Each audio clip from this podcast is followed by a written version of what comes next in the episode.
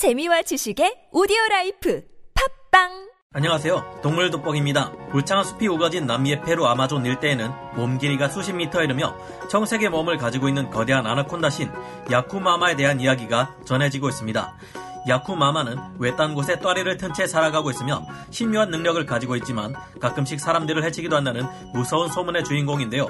이 말처럼 실제 야생에 서식하는 아나콘다들은 강력한 포식자이며 힘센 악어나 치명적인 발톱을 가진 개미알기, 멧돼지를 닮은 패거리, 42kg의 성체 표마, 하늘의 지배자인 검은 대머리 소리를 사냥하기도 하는 공포의 존재입니다.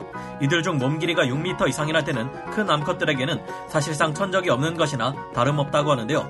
하지만 이런 괴물 같은 뱀들에게도 위협이 되는 무서운 포식자들이 있습니다. 잘 상상이 되지 않는 일이지만 아나콘다를 지능적인 사냥법과 민첩한 몸놀림으로 제압하는 동물이 있습니다. 상성상 불리한 체형을 가졌는데도 불구하고 아나콘다조차도 어쩔 수 없는 거대 파충류들도 있는데요.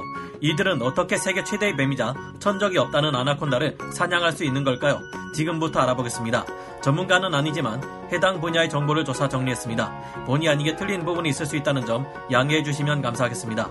제규어 남미 브라질의 판타나 습지의 한 구석에서 거대한 그린 아나콘다 한 마리가 육중한 몸을 다급히 움직이며 이동하고 있습니다. 그리고 그 뒤를 쫓는 검은 그림자가 있는데요.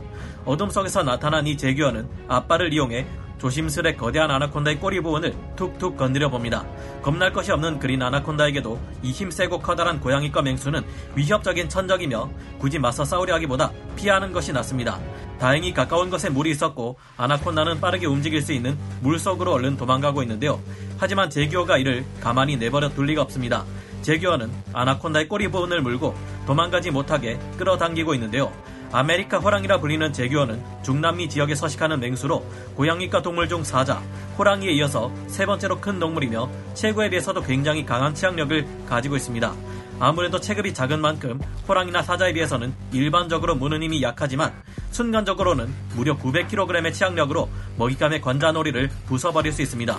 900kg의 치악력이라면 사자나 호랑이는 물론 하마조차 능가하는 수치이며 거대한 나일라거들의 무는 힘에 근접할 정도죠.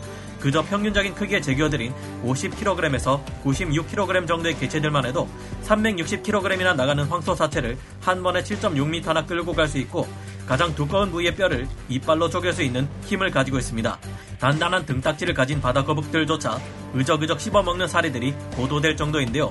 주변에 나뭇가지 같은 장애물들이 많아 아나콘다를 물에서 끄집어내는 것이 그리 쉽지만은 않아 보입니다.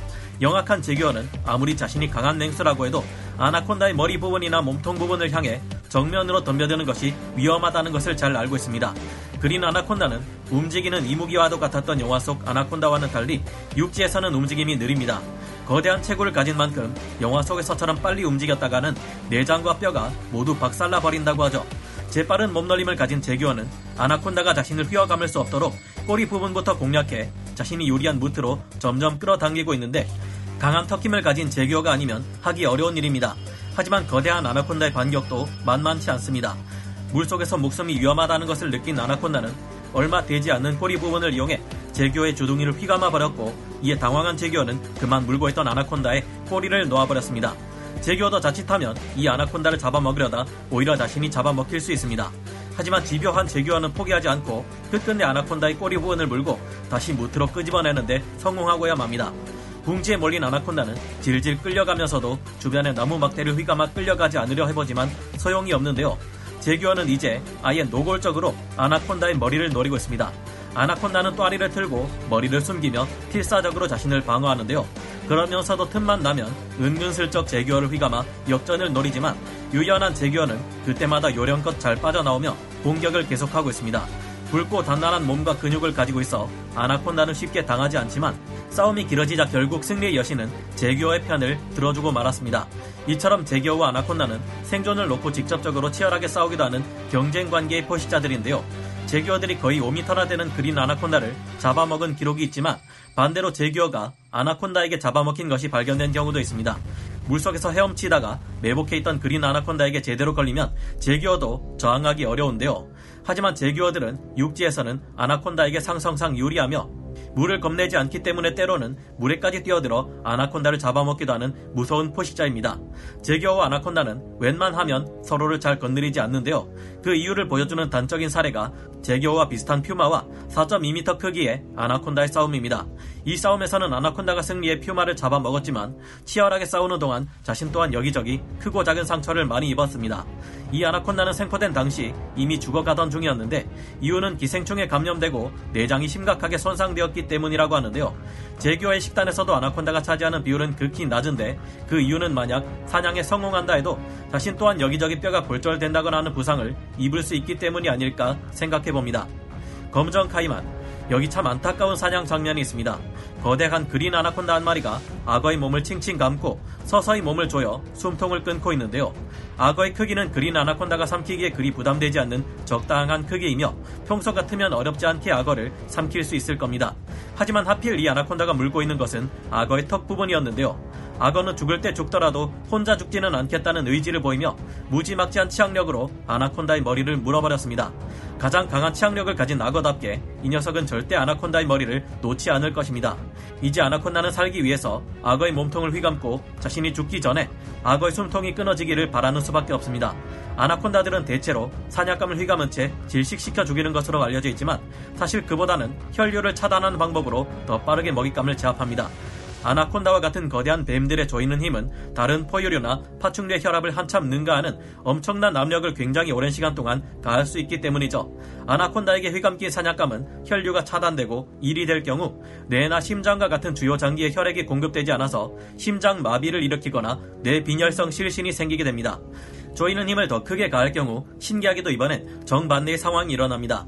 이렇게 하면 먹잇감의 머리 쪽으로 피가 강하게 쏠리는데 이를 보고 redout 현상이라고 부릅니다. 보통 전투기 조종사들이 전투기를 조종할 때 이 같은 현상이 일어나기도 하죠.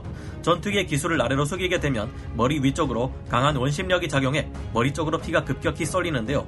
이때 안구에 피가 너무 많이 쏠려서 사물이 빨갛게 보인다고 해서 redout 현상이라고 부릅니다. 무서운 점은 아나콘다에게 공격당해 이런 일이 발생하면 뇌출혈이 일어나고 신경세포가 손상되어 저항할 수 없게 된다는 점입니다. 덩치 큰 아나콘다의 경우 사냥감의 척추를 탈구시켜버릴 정도로 강한 힘을 낼 수 있는데요. 그런 만큼 운이 좋다면 이 아나콘다는 악어를 빨리 제압하고 살아남을 수 있을 것입니다. 하지만 안타깝게도 그런 기적은 일어나지 않았는데요. 결국 악어는 죽을 때까지 아나콘다의 머리를 문 채 놓지 않았고 아나콘다 또한 머리가 박살이 난 채 악어의 몸을 휘감은 채로 같이 죽어버렸습니다. 작은 카이만 악어들은 아나콘다의 손쉬운 먹잇감이지만 이번 사례처럼 그것 또한 항상 순조로운 것은 아닙니다. 더구나 그 대상이 카이만 악어 중 가장 큰 종류인 검정 카이만이라면 더욱 그렇죠.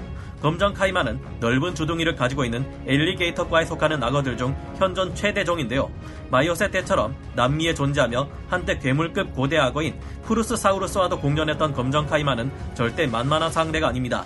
성체 검정 카이만들은 평균적으로 몸 길이가 4m를 쉽게 넘기며 최대급 개체의 경우 꼬리 끝부분이 잘려있는 상태에서 이미 5.3m를 넘겼다고 합니다.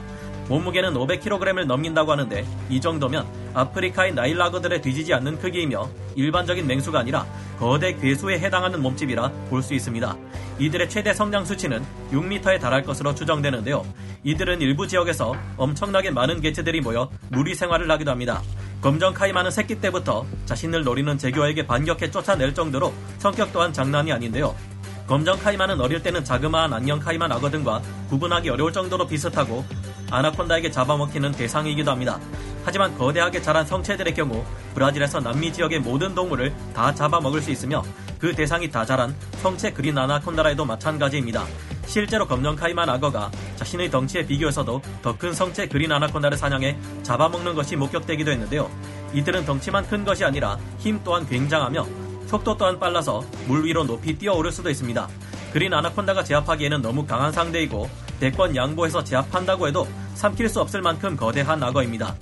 성체 검정 카이만 악어의 상대가 되려면 아나콘다는 아마존 깊은 지역에서나 존재하는 알려지지 않은 6m 이상의 초대형 개체쯤은 되어야 할 것으로 보입니다.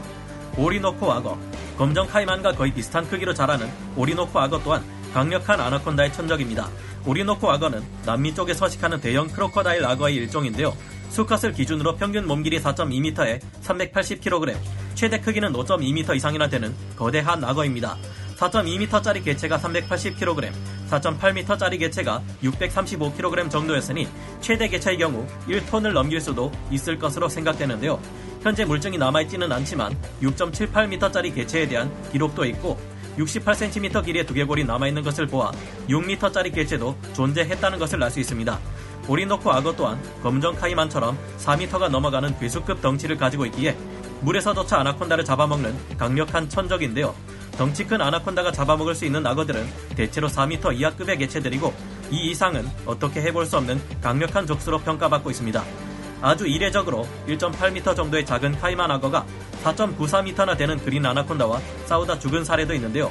당시 이 아나콘다는 약 두 달 반 전쯤 다른 먹이를 사냥하다 꽤나 심한 부상을 당한 상태였고 그 때문인지 평소에 비해 체중이 29kg에 불과할 정도로 심하게 줄어든 상태였다고 합니다. 이처럼 아나콘다가 다쳤을 때 외에도 약해지는 때가 있는데요. 바로 먹잇감을 삼킨 지 얼마 되지 않아 거동의 불편함을 겪을 때입니다. 이 시기에 아나콘다를 발견하면 천적들은 이게 웬 똑이냐 하고 달려오기 때문에 아나콘다들은 살아남기 위해 먹이를 토해내기도 하는데요. 하지만 이것마저 할 수 없을 때 아나콘다들이 사용하는 최후의 비밀 무기가 있습니다. 이 같은 대형 뱀들이 하는 행동으로는 잘 상상이 되지 않는 행동인데요. 이에 관련된 내용은 제작할 수 있게 되면 몇 가지 사례들을 엮어 다음 기회에 함께 보여드릴까 싶습니다. 오늘 동물 돋보기 여기서 마치고요. 다음 시간에 다시 돌아오겠습니다. 감사합니다. 영상을 재밌게 보셨다면 구독, 좋아요, 알림 설정 부탁드리겠습니다.